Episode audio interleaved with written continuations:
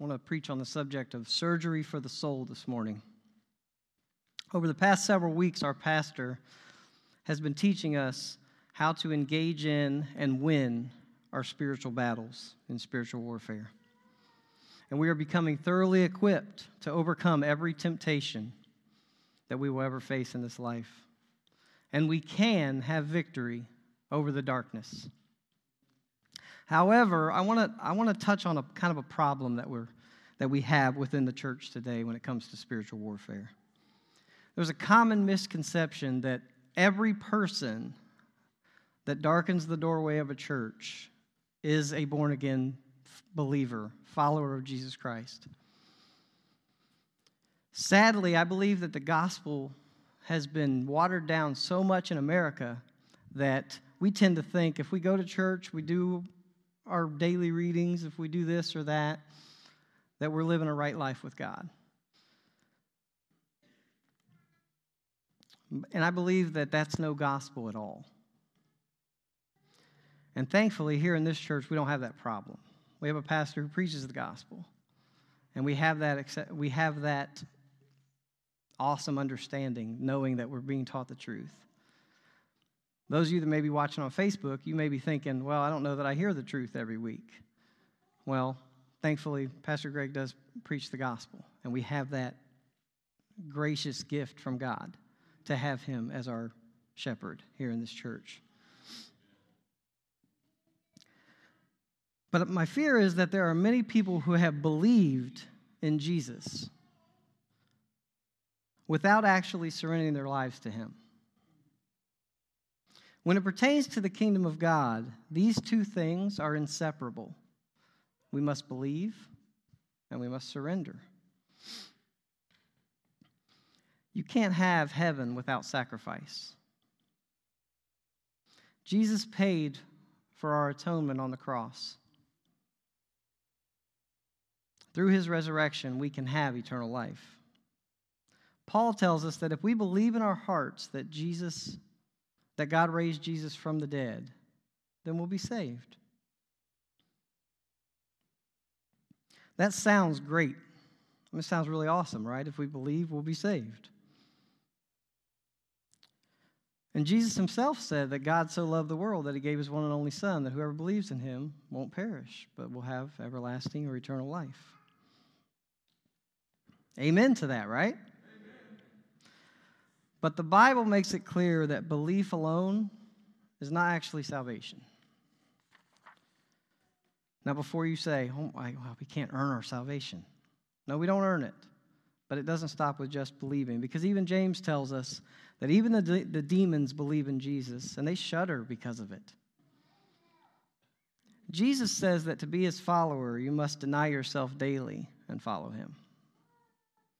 When Paul said that the requirement for salvation was to believe that God raised Jesus from the dead. He began that statement of truth with the requirement that we must confess Jesus as Lord.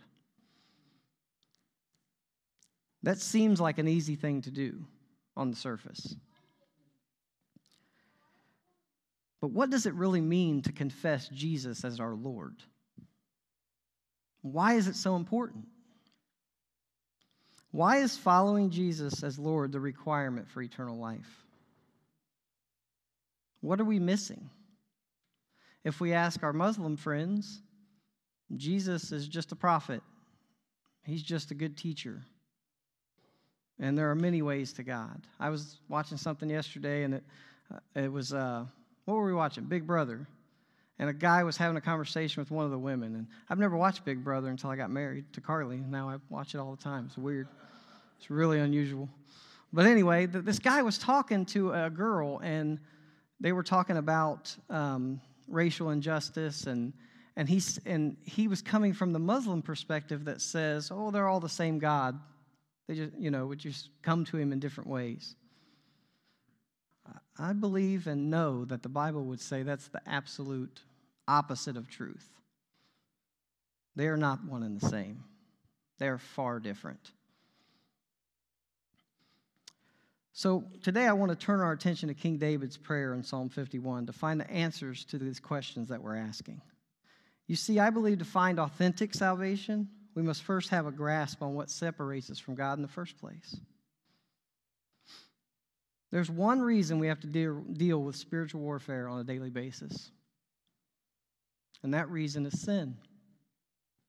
See, King David was, was considered a man after God's own heart. I mean, he was, he was God's man. If you read about King David, he did so many great things. He was a great military leader, winning battle after battle. He sought God in almost everything he did. He loved God dearly, trusted God, and obeyed his decrees. But he wasn't perfect. He had some serious flaws. He struggled with sin. He wasn't the best father, became a liar, an adulterer, and a murderer. And he was responsible for a series of sinful events that led to death and disgrace for several others in his life. So if you've ever read 2 Samuel chapter 11, you can find the story of David committing adultery and murder. He was putting himself in an interesting situation. You see, David was this great military leader, but at one moment, he let weakness take over. You see, it says in 2 Samuel 11 and verse 1, it says, In the days that kings went out to war, David found himself standing up on his rooftop. So think about that for just a second. In the days that kings go out to war, David is standing on his rooftop. Where should David have been? Shouldn't he have been out with his, with, his, with his warriors fighting the battle? Of course he should have. That's what his job was, that's what he was supposed to be doing. As the king of Israel, it was his job to lead the military. But no, he was, he was standing on his rooftop. And while he was walking on his rooftop, he happened to be looking down. And what did he see? But a beautiful woman. Now, I don't know about you guys, but Bathsheba had to be really, really, really hot. I'm just saying. I mean, I don't know how we get distracted like that. But here's the thing if David's walking around on his rooftop and he just happens to see Bathsheba, do you think he knew what the viewpoint looked like from up there on top of the roof? You think he might have seen women before? You think he might have known that this may be an issue? You see, David had, had more than one wife. He had quite a few, actually. If you continue to read in 2 Samuel, it starts to tell you about his wives. And what's ironic is that his son had a thousand. So it got really bad for his family. But so David's up there and, and he sees this Bathsheba and she's bathing. Now, guys, I mean, if, if you want to commit a sin right now, tell me you've never seen a naked woman and thought, wow. Okay, I didn't think so. I didn't think there would anybody that would fall prey to that. So he's up there, he sees this naked woman, and what does he say? Hey, who's that? He gets his servants, and who is that? And they're like, well, that's Bathsheba, the, the wife of Uriah. Uriah happened to be one of David's mighty men. There's a list of 30 guys of his fighting warriors, and Uriah's in that list. So David knew Uriah quite well. And he said, That's Uriah's wife. And David says, Bring her to me. Now, do you see the, how, how sin just, the, it's like a, a downhill slope. It starts real soft, you don't even know it's there, and then it just continues to grow. So David had her brought to him. He slept with her. And he thought, oh, it's all good. Okay, send her away.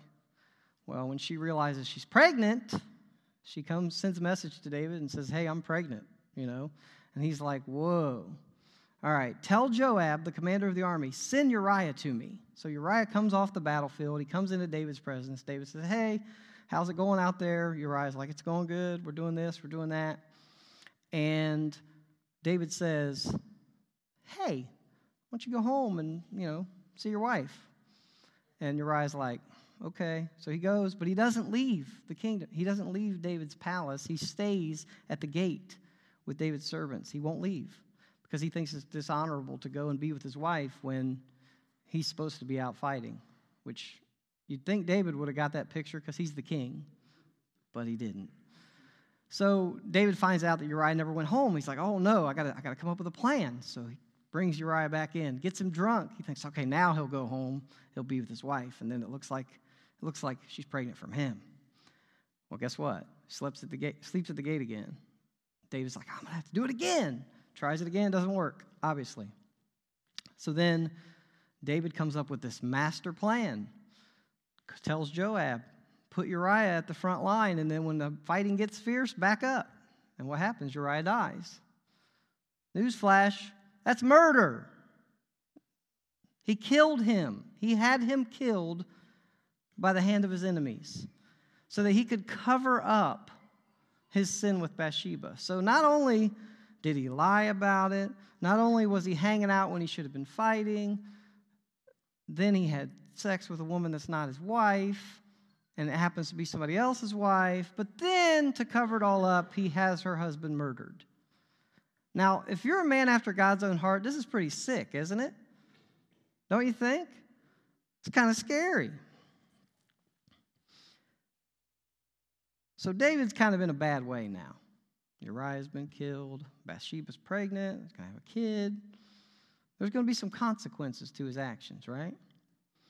Well, what do you feel like when there's something wrong with your body? What do you do? What's the first thing you do when you feel like there's something wrong with your body? Call a doctor, right? Head to the doctor. You find out what's going on.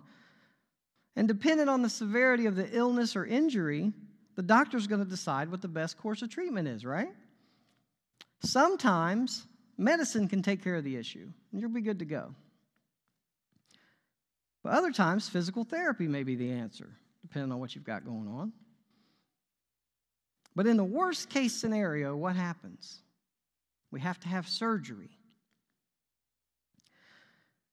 We need a surgeon to come in, cut us open, and repair or replace whatever's giving us a problem.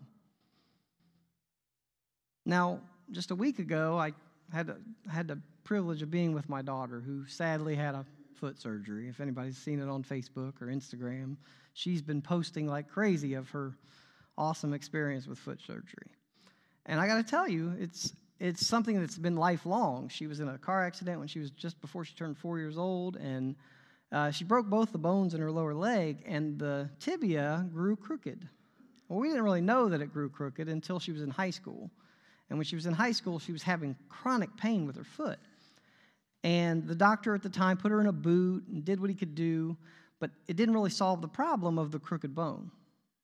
So he told her, Look, this is what we got to do. I'm going to cut your bone in half, and I'm going to put a cadaver bone in between. We're going to fuse them together. I'm going to bring you back in a month later, and I'm going to put your foot back where it belongs. She was messed up. Her foot is a mess. But thank God she's healing. The surgery went well. Hopefully, the bones fused together and she gets her foot put back where it belongs. But I say that to say there was an issue. She went to a doctor. The doctor gave her a solution. He performed surgery. We have healing.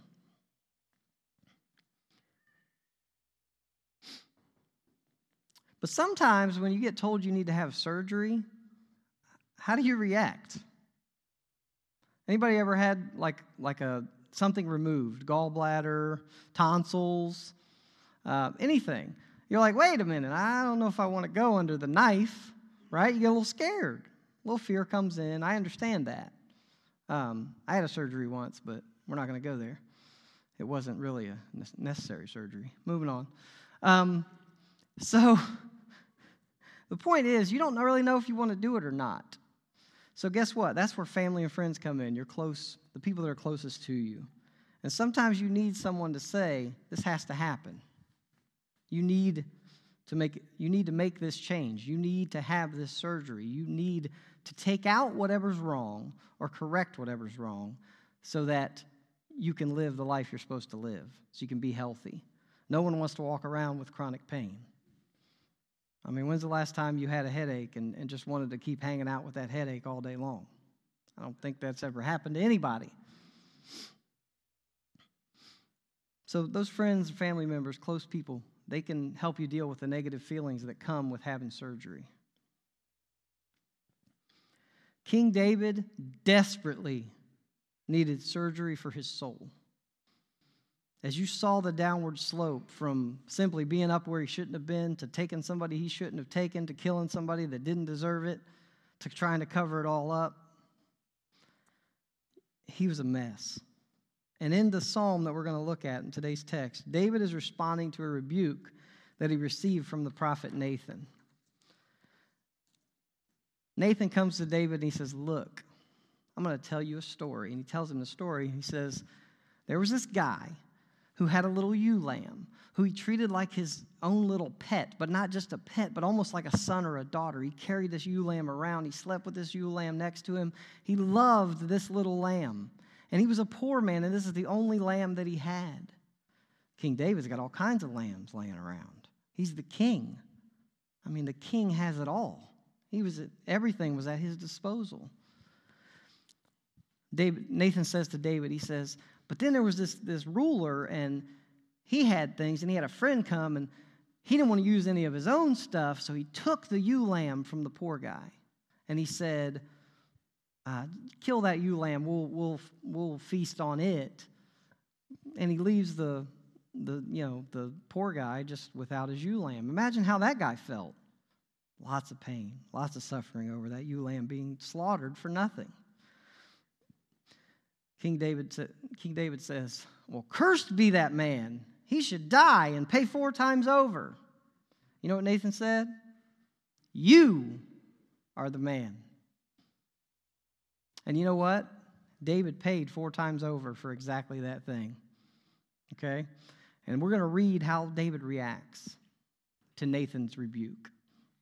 You see, not only did the child that Bathsheba was to have with David, that child died. That was the first one. Then one of his sons raped one of his daughters. Then that son got killed by his other son, who ultimately died because of the result of him killing his brother. So, four times over, David paid just like what the prophet Nathan said to him. But David, remember, is a man after God's own heart. So, if we're going to have surgery for our souls, guess what? Can you perform surgery on yourself? No, you can't perform surgery on yourself. You need a doctor. And thankfully, Jesus is the great physician. He's the answer. That being said, number one, the first thing you need to know, the first step to having surgery for your soul is you need to recognize your depravity. As we look at Psalm 51, I want you to notice there's three sections of Psalm 51. The first section, verses 1 through 6, David is going to explain to us how he was sinful from birth, how he's had this problem, this depravity, this separation from God. Even though he was a man after God's own heart, he's had this since before he was born. So I want to I want to take the text and I want to break it apart into three sections so we can understand what the text is telling us. So let me read verses 1 through 6 and follow along with me. Have mercy on me, O God, according to your unfailing love, according to your great compassion. Blot out my transgressions, wash away all my iniquity, and cleanse me from sin. For I know my transgressions, and my sin is always before me. Against you, you only have I sinned, and done what is evil in your sight so that you are proved right when you speak and justified when you judge. Surely I was sinful at birth, sinful from the time my mother conceived me. Surely you desire truth in the inner parts, you teach me wisdom in the inmost place. We are utterly helpless to overcome sin on our own. We are completely separated from God because of our sin nature. God is a holy God, and we are not. King David clearly understood that he was a sinner. He understood the different aspects of human sinfulness. The Bible, in verses 1 and 2, uses three separate words to describe to us three distinct, separate meanings to human sinfulness. And I think and believe that we here in the church today and abroad have a very poor understanding of these different aspects of human sinfulness. So today I want to take a look for just a short time at these three words and give us a clearer understanding of what sin really is. So, the first word I want to look at today to discuss is the most common term that you hear in today's society, and that term is sin. The Hebrew word, root word for sin, are we ready to learn some Hebrew? I learned this from a, from a guy studying this, and it's, I just, I'm having fun with it. So you guys can say it with me. So the Hebrew word, root word for sin is kata. You say kata. Kata. It's kind of, it's, if you look at it in different ways, some people will say hata, but kata. That word simply means missing the mark. Have you ever, anybody like to shoot bow and arrow in here? Okay, a couple people. Um, if you hit the target in the dead center, that's perfect, right? But if you miss the dead center, what is it? It's sin. That's what it's referred to. So it's missing the mark. God has standards. He gave us, through the Israelites, He gave us the law of Moses, right? We can look in Exodus chapter 20 and we can look at the Ten Commandments. Whenever we fail to obey any of these commandments, we fail to follow God's holy standard. The Bible says in Romans 3:23 that we've all sinned and fallen short of the glory of God. If you fail to honor your mother and father, you've missed the mark.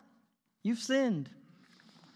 If you tell a lie or, or hate another person in your heart, if you covet something that belongs to your neighbor, if you misuse God's name, guess what? You've missed the mark you have sinned. Now, these are self, pretty self explanatory. We, we understand these things. However, there's another way that we can miss the mark, and James tells us about it. James tells us that if we know the good that we ought to do and we don't do it, we've sinned. Now, I have to admit that I'm, I miss the mark in a lot of ways. A lot of ways. I believe that I tend to sin by failing to do the good that I ought to do. I believe that I'm pretty good at shepherding people, those that are around me, my family, my wife, my kids. I'm quick to help people that are in need, and I'm comforting to the brokenhearted. And if any of you know me at all, you know that I love to share the gospel. I mean, I, it's painted on me how much I'm not ashamed of the gospel for it's the power of God unto salvation for those who believe. It's all over my car. You know, if you've seen me drive anywhere, you know. I love to share the gospel. I love spiritual truth. And I, I get fired up about sharing the gospel. But I have to confess that where I fail is that I fail to pray for those that I promise to pray for on a regular basis. Now, if you ask me to pray for you, there's a good chance I'm going to do it right then and there. Because if I don't do it right then and there, I'm not going to do it at all. And that's where I fail. That's where I miss the mark.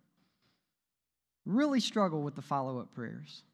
You know, people, you can pray and that's great, but if you consistently pray, it makes a difference.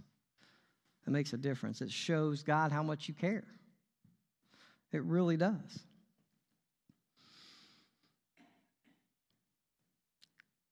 I'm, get, I'm guilty of just getting busy. You know, you guys ever just get busy and just, you know, kind of bypass what it is you wanted to do? I mean, I can't tell you. I've been trying to build two rooms in the basement, and there's just so many other things I could be doing than working on those bedrooms, right? Look at the two kids that I'm building the bedroom, bedrooms are here, and they're just looking at me like, yeah, get down there right now. So I am kata. I have missed the mark. I have sinned. And that's what happened with David. He missed the mark when he stayed home. He missed the mark when he looked down on Bathsheba. He missed the mark when he brought her to him. He should have been on the battlefield with his troops. Then I told you about him, his son raping his daughter. Guess what he did when that happened? He just turned his back. He didn't do anything about it. Nothing. He just let it go. He said, Don't worry about it, keep quiet. If someone hurts you, if someone hurts one of your children, are you going to be quiet? No. You're going to get up and do something about it, right? Well, why is it that when we see a brother and sister or sister fall into sin, we just let them lie in the mud and not pick them up? Why are we guilty of that? You know why? Because we're too selfish. We, are too consumed with what we want. We forget why we're even called to be a Christian in the first place. Jesus said he, he came to seek and to save those that are lost. He came to give his life as a ransom for many. He came to those that need a doctor, not the righteous. We need to be that for our friends, those that are around us.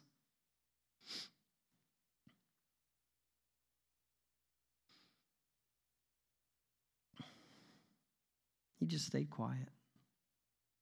He knew what was right and he chose to avoid it. Let me say that again. He knew what was right and he chose to avoid it. He sinned by missing the mark. Let's look at the second aspect of human sinfulness. That second aspect that the Bible describes is called transgression. The Hebrew root word for transgression is pasha. Say that with me Pasha. Man, I'm not really good with the whole H sound popping out. I got to work on that. Pasha. This is not a common word in today's language. How many of you guys, when somebody does something wrong to you, you walk up to them and say, Hey, you're transgressing, transgressing against me? Nobody's ever said that in this room. If you had, uh, you're lying, and you never did. No, you're saying you're ticking me off. Stop it. It's not cool. Quit doing what you're doing. Nobody ever says transgression. It's not a common word, but it is the easiest one for us to understand. Transgression is simply defined willful disobedience. Pasha. Thanks, Jimmy. I heard that. We're professionals at this type of sin. I think we've all got a PhD in transgression, if we're honest with ourselves. We disobey all the time. I was really good at this. My mom used to call me professor when I was a kid because I never shut up. I was always right and had to have the last word. Talk about willful disobedience. I got a couple professors in my house, too. we fail to honor our parents, we lie, we cheat, we steal. We have no problem hearing a direction and then not following it. We love to do things our own way. All right, so can I can I share just a couple examples from our family? I might get in trouble for this, but oh well, here we go. There are certain rules for snacking in our home. And all of our children, including the two that don't even live there anymore, are guilty of taking snacks without permission. Can I get amen? That's right. It's so sad. They just come, they raid the, when we're not there, oh goodness, it's over. Don't have snacks in the pantry because if they're there, they're gone. She can go to the store and buy like a 50 pack box of fruit snacks. Now they're just fruit snacks, they're not really that bad. But it'll be gone in like three days. 50 of them. There's only five kids in my house, and I think only three of them eat them. Something's wrong with that. Willful disobedience. Willful disobedience. I have a certain child whose name will remain nameless, who I'll give a direction to, and this child will look at me and try to negotiate his or her way out of it. They like to make deals with me. This kid, I tell you what, I can say, hey, walk over there and pick that up. And he'll say, well, if, I, if you do this for me, I'll go over there and pick that up. What's wrong with that kid? I do love the child more than you can ever imagine, but man, does this child drive me nuts when he tries to make a deal with me. Do I look like Monty Hall? Or for you younger folks, do I look like Wayne Brady? I'm not going to make a deal with you. Just do what I ask. Willful disobedience. But guess what? I'm not exempt. I'm not exempt from transgression. I'm not exempt from willful disobedience. God gives us a clear standard for holy living. The Bible clearly defines that which is right and that which is wrong. Jesus taught us the meaning behind the law. See, we had the law. In the first five books of the Bible, we learn about the start of creation. We learn about how God called Abraham. We learn how he loved the Israelites. But once they escape slavery, he gives them the law. And the law gives us an understanding of right and wrong.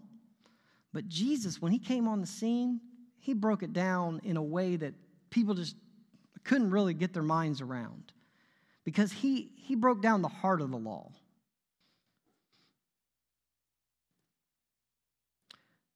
We know what to do. We often choose to do the opposite of we know what to do. We choose to do the wrong anyway. Now, hear that word again. We choose to do wrong anyway. Disobedience mm. comes naturally for all of us. David knew that sleeping with Bathsheba was wrong. But guess what? He did it anyway. He knew that having Uriah killed was absolutely wrong. He did it anyway. And he then knew that trying to cover the whole thing up was the worst of all. But he did it anyway. David transgressed against God. David was pasha. Willful disobedience.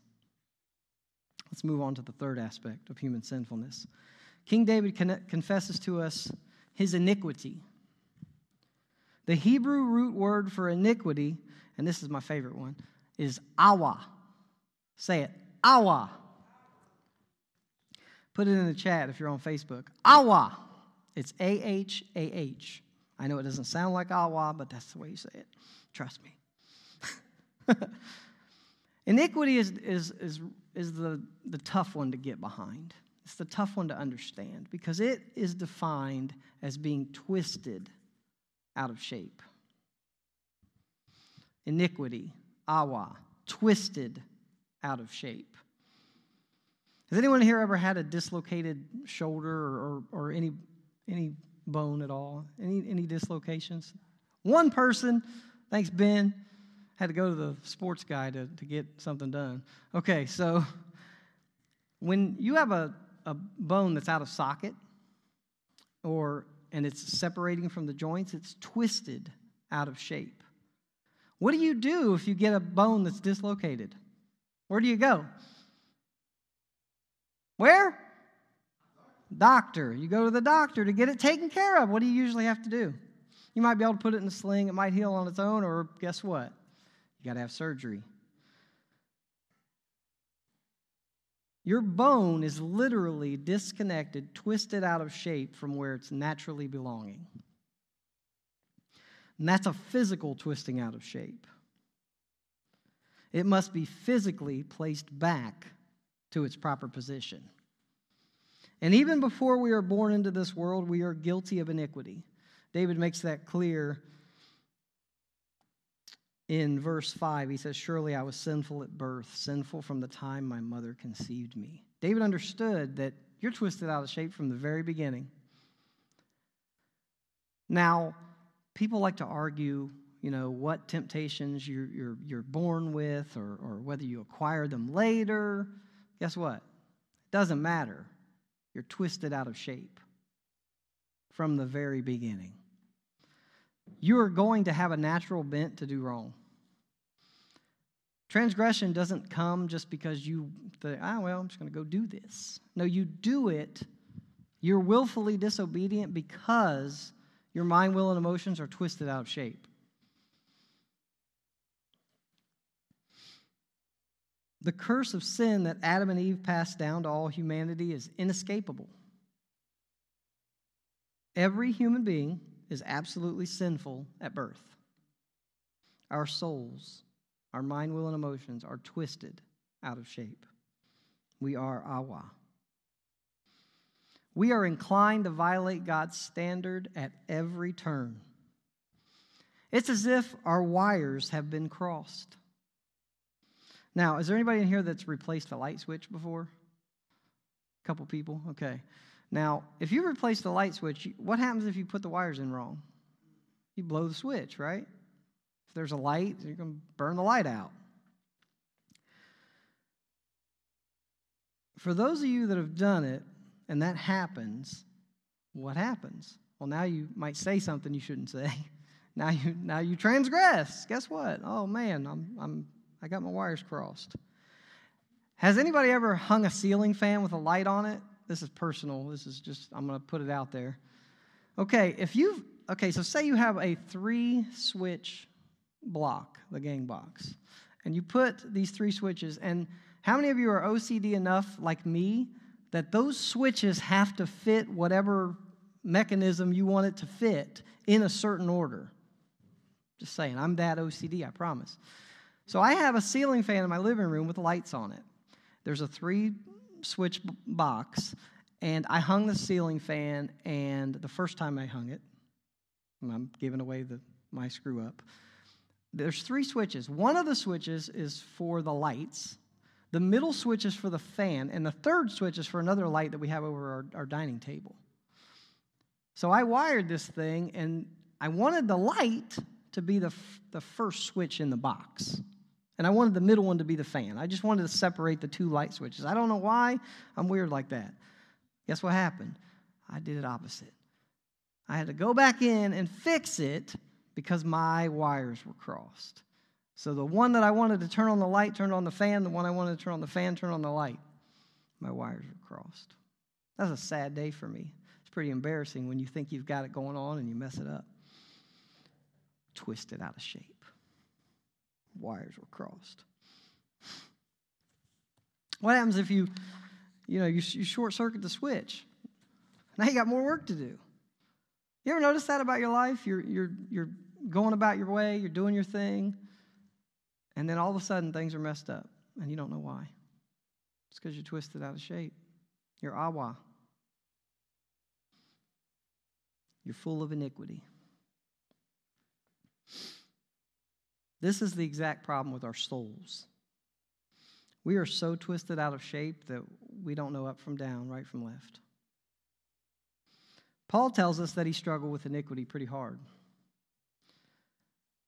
He knew that he was twisted out of shape. He knew what he wanted to do. But you know what? He didn't do those things. The things he didn't want to do, those are the things that he did.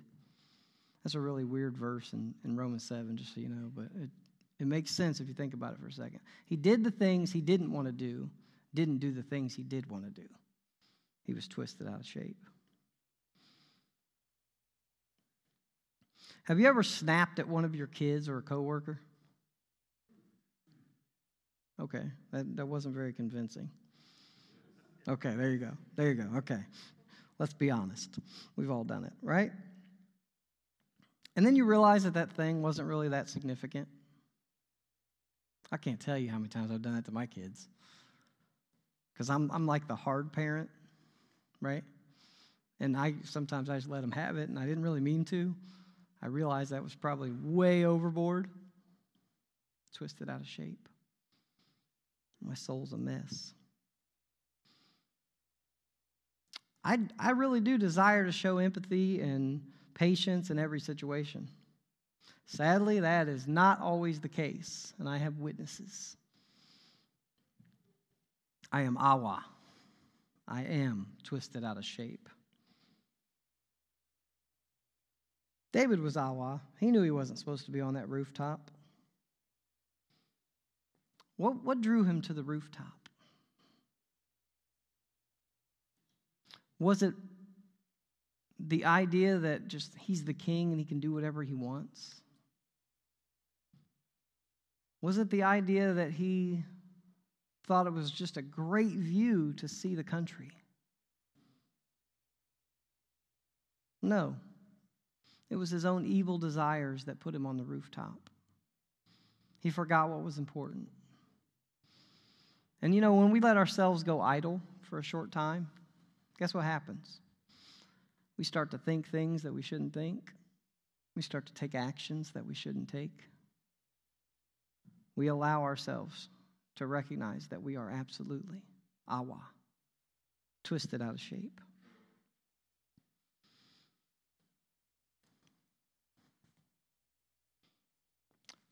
Iniquity or awa is not just the wrong that we do, it's the wrong that we are. Let me say that one more time. Iniquity or awa is not the wrong we do, it's the wrong we are. So, as you can see, human sinfulness is gravely misunderstood. I spent a lot of time there for a reason. We understand that transgression or willful disobedience, we get that. We know when we choose to do wrong. Very self explanatory. Sin or missing the mark, it's a little bit tougher. We don't like to believe that failing to act on the behalf of someone is actually sin, even though the Bible emphatically states the opposite to that. Anyone who knows what to do that's right and good, and he ought to do it or she ought to do it. And if they choose not to, it's sin. Jesus tells us a story. He elaborates on this very subject of sin or missing the mark in Matthew chapter 25. He's talking about the final judgment. He's talking about how he's separating true and false believers and those who reject him just outright. He gives an example of what it looks like to meet his standards and choose otherwise. So, real quick, I'm going to flip over to Matthew 25.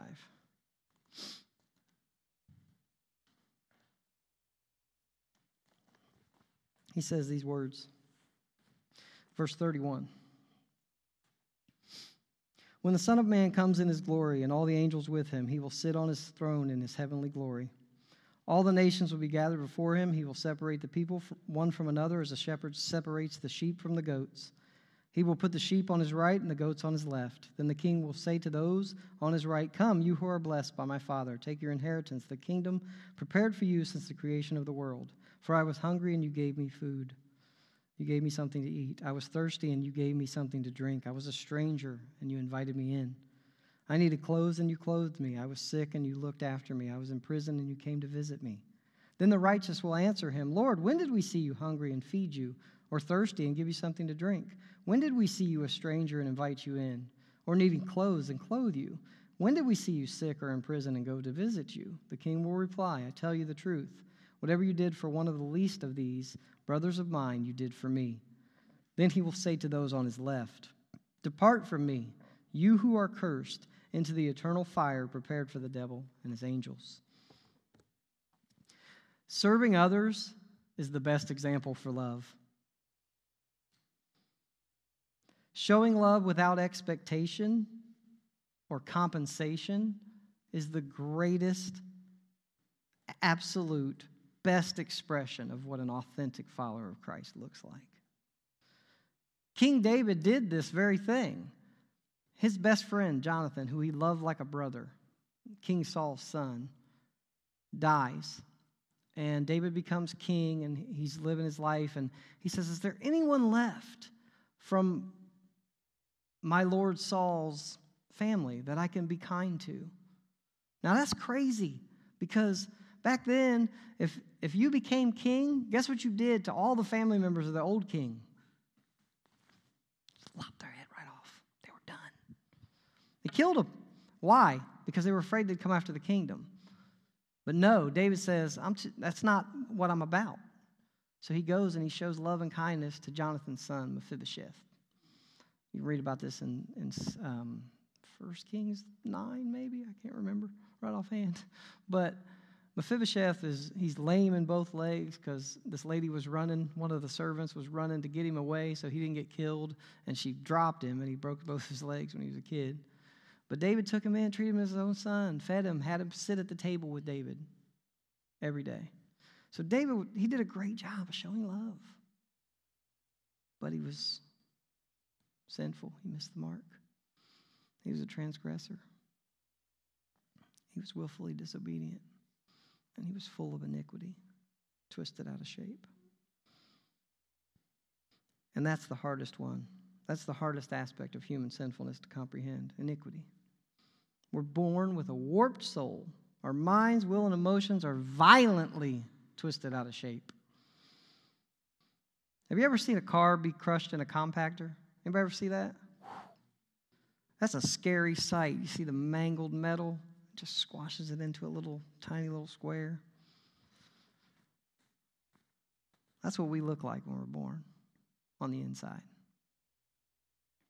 Violently twisted out of shape. And just like David was drawn to the rooftop by his own evil desires, we too are drawn to the evil desires of our own hearts. Now that we understand and recognize our depravity, there's got to be a solution. We can't stay this grim, can we? So, how can we overcome it? We're not hopeless. The Bible does say that we've all sinned. We're all unworthy of a relationship with God. But thankfully, the Bible has an answer. The second step in soul surgery is for us to repent of our sin. Let's look at that second part of Psalm 51, beginning in verse 7. Cleanse me with hyssop, I will be clean. Wash me, and I will be whiter than snow. Let me hear joy and gladness. Let the bones you have crushed rejoice. Hide your face from my sins and blot out all my iniquity. Create in me a pure heart, O God, and, re- and renew a steadfast spirit within me. Do not cast me from your presence or take your Holy Spirit from me. Restore to me the joy of your salvation and grant me a willing spirit to sustain me. King David, when, he, when Nathan came up to him and said, You're the man, he was broken. He fell to his knees. He was truly broken. Have you ever done something to somebody and just felt so bad about it that you ached inside? No, I have. Have you ever felt like, I can't believe I did that? Have you ever felt the pain of that in your heart?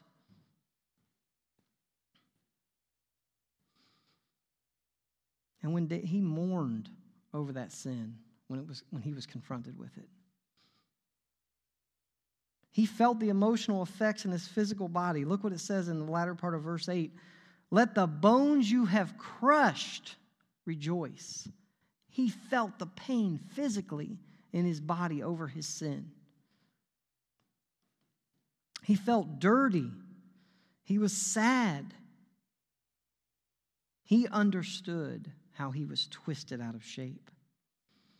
His heart was dark and cold. He completely understood his depravity and realized that repentance was the only cure for his illness.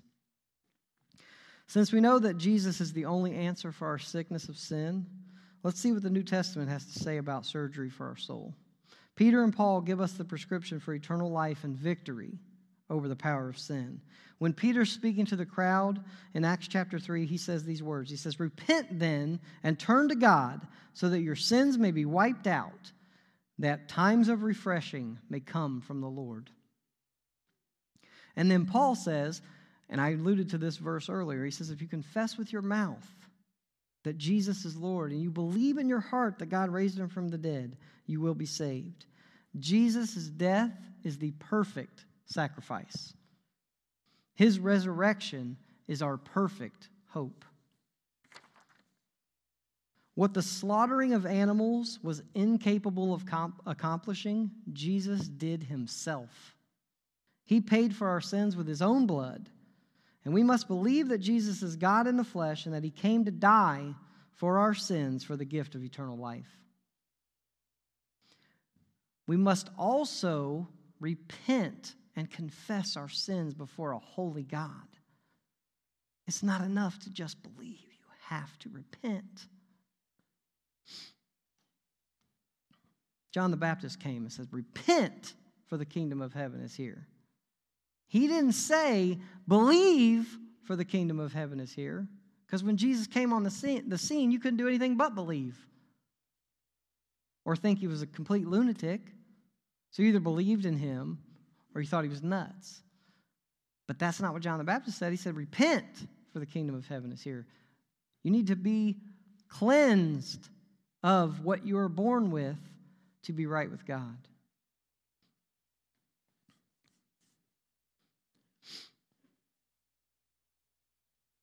To repent is to turn to God from a life of sin.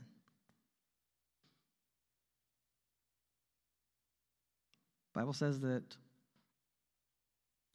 we're made a new creation when we come to faith in Christ. The old is gone, the new has come. When we choose to follow Jesus, we agree to follow him with everything that we are, have, and do. Our whole being. We will love him with our hearts, souls, mind, and strength. And then we'll love our neighbors as ourselves. By trusting in Jesus, we accept this surgery for our soul. By counting on his blood as the atoning sacrifice for our sin, Jesus metaphorically gives us a blood transfusion. His blood now is our blood. By repenting of our sin, we are inviting Jesus to perform surgery on our hearts and lives. That moves us to the third and final step for soul surgery, and we must respond in worship. Once David has confessed his sin, look at how he responds, starting in verse 13. Then I will teach transgressors your ways, and sinners will turn back to you. Save me from blood guilt, O God, the God who saves me, and my tongue will sing of your righteousness. O Lord, open my lips, and my mouth will declare your praise. You do not delight in sacrifice, or I would bring it. You do not take pleasure in burnt offerings. The sacrifices of God are a broken spirit, a broken and contrite heart. O God, you will not despise. When we come to a place of repentance, we cannot help it. We cannot do anything but respond in worship. King David responds with three acts of worship. I'll give them to you quickly. Number one, in verse 13, David proclaims that I will teach transgressors your ways. One act of worship is to teach others the truth of God's word. Why do we desire to teach others God's ways? Because we've been forgiven. How could we possibly keep such a gift to ourselves? We can't help but tell other people about Jesus. Because we've been forgiven and freed from such a menace as sin, we long to see others saved. We want them to receive that gift. We rejoice in the restoration of others. One of my favorite blessings in being a Christian is to be able to share the truth of God's word with other people. I get fired up. You, you know, ask anybody that knows me well. I get fired up when someone I'm talking to receives a spiritual truth and takes it and applies it to their life. Nothing can bring me more joy at this point in my life than seeing other people come to Jesus. And not only come to Jesus, but follow Jesus. It's a rush. When I think of all that God has done for me, I can't help but share it. I just want to tell everybody. Then, when that person takes hold of God's love and faithfulness, I rejoice for them and I praise God. King David was filled with joy and adoration when he repented and he received God's forgiveness and restoration. When his health was restored, he thought of others who were afflicted and wanted to see them restored. David understood that his chance of physical restoration was secondary to the restoration of his soul. When God offers forgiveness and restoration, we, we should worship him by sharing that with others. Number two, David proclaims, My tongue will sing of your righteousness. Pondering David's sin of murder, where it says blood guilt, he pleads for God's forgiveness and responds by singing praises to God. When you're singing, do you tend to picture the words of a song honoring God? My kids often tell me that they don't really listen to the words of songs, they just like the beat. If that's true, why don't they just listen to the instrumental versions of these songs that they listen to? I don't get it. If you just like the beat, why do you listen to the smut that comes out of some of these people that we hear today on the radio? It's pretty sad. You know why? Because they're awa, they're pasha, they're kata, they're full of sin. That's why they tell me that. They're lying to me.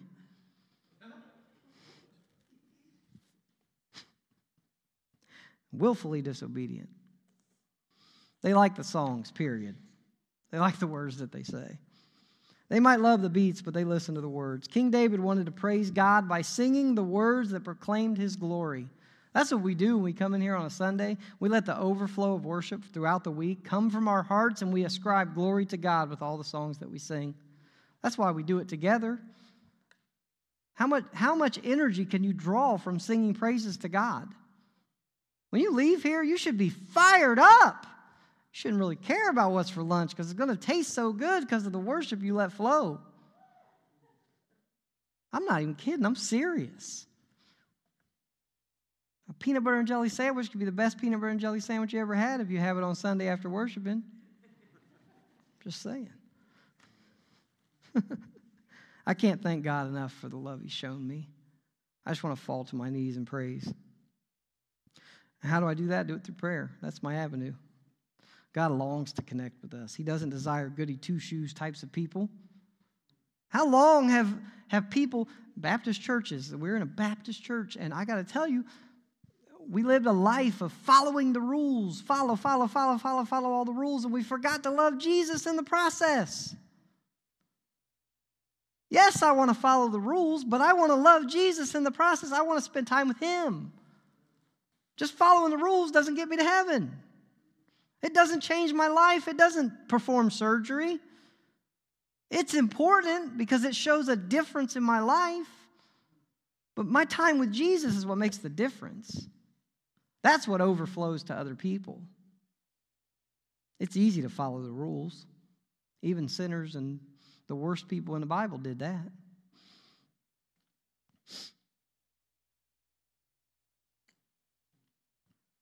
God requires sacrifice from those he loves.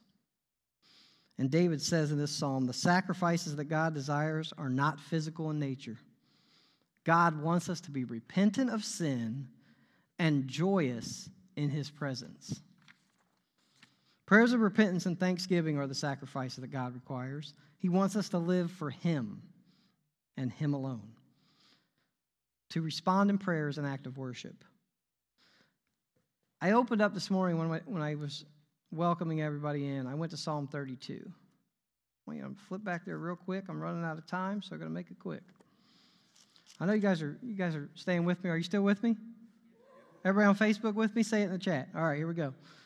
He says in verse 1, Psalm 32 Blessed is he whose transgressions are forgiven, whose sins are covered. Blessed is the man whose sin the Lord does not count against him, and whose spirit is no deceit. Listen to this. When I kept silent, my bones wasted away through my groaning all day long. For day and night your hand was heavy upon me, my strength was sapped as in the heat of summer.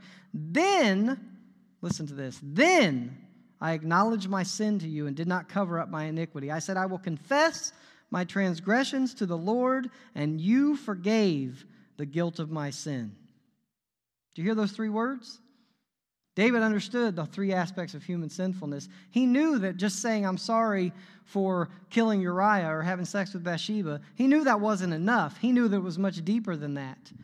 He knew that he was willfully disobedient by not being out in battle. He understood that. But not only that, he knew that from birth he was twisted out of shape and that he needed all those parts of sin to be forgiven.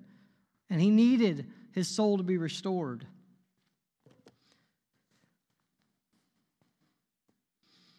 He explains to us that our bodies will decay more and more the longer we hold fast to sin.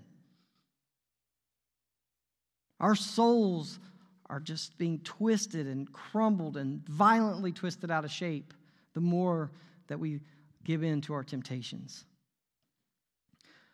When we remain silent, we're made weak. But when we pray and confess our sins, we are relieved and restored. God gives us new strength. The Apostle John tells us that if we confess our sins, God is faithful and just. He will forgive us of our sins and justify us from all unrighteousness, purify us. And we cannot do this apart from, from speaking to God. We have to spend time with God to do this. Our lips shall praise our God. David says to rejoice in the Lord and be glad. We must respond in worship by teaching others, singing songs of thanksgiving and praise, and simply just praising Him in prayer. Let me leave you with a practical application for surgery for the soul. If we really want to make a difference, if we really want to live the, God, the life that God has called us to live, we have to live a life of ongoing repentance, which causes a response of worship. In turn, others will see your faith and seek Him who is the resurrection and the life. Bow your heads with me. Father, we thank you that you let your Holy Spirit convict us, that you show us the error of our ways, that you show us our transgressions, our iniquity. We know that we've missed the mark, God. We know we're not worthy. We know that our heart souls are twisted out of shape. And we know that we are willfully disobedient on more occasions than we really care to admit. But God, we're, we're admitting to you now, we're confessing to you now. We trust your perfect sacrifice.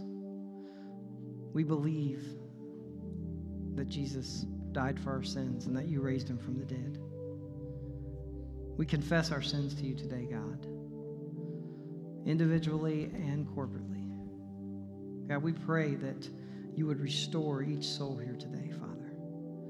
That where we fail in the past, you're turning it into something new.